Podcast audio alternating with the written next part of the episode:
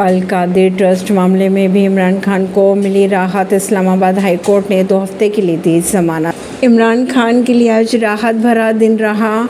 Islamabad high court ने अल Qadir trust मामले में इमरान खान को दो हफ़्ते की जमानत दे दी। इससे पहले आज ही इमरान को तोशखाना मामले में राहत मिली है। भ्रष्टाचार के आरोप में गिरफ़्तार किए गए पाकिस्तान के पूर्व प्रधानमंत्री इमरान खान को तोशा खाना मामले में राहत मिली। इस्लामाबाद हाई कोर्ट ने अभियोग पर स्थगन आदेश जारी किए हैं। इमरान खान ने की शांति की अपील। बीती रात को इमरान ने अपने समर्थकों से शांति की अपील करते हुए दावा किया था कि हिरासत में उन्हें डंडों से पीटा गया। उन्होंने ये भी कहा कि ऐसे व्यवहार किसी अपराधी के साथ भी स्वीकार नहीं किए जा सकते हैं। इमरान खान ने यह भी कहा कि उन्हें आतंकी की तरह उनके साथ सलूक किया गया। पूर्व पीएम ने कहा कि उनके खिलाफ 145 केस दर्ज किए गए और उनकी गिरफ्तारी तंकी की तरह की गई।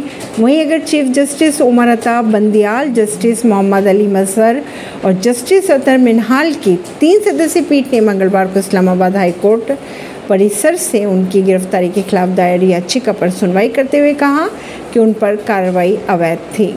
ऐसी ही खबरों को जानने के लिए जुड़े रहिए जनता श्रेष्ठता पॉडकास्ट से। परवीन दिल्ली से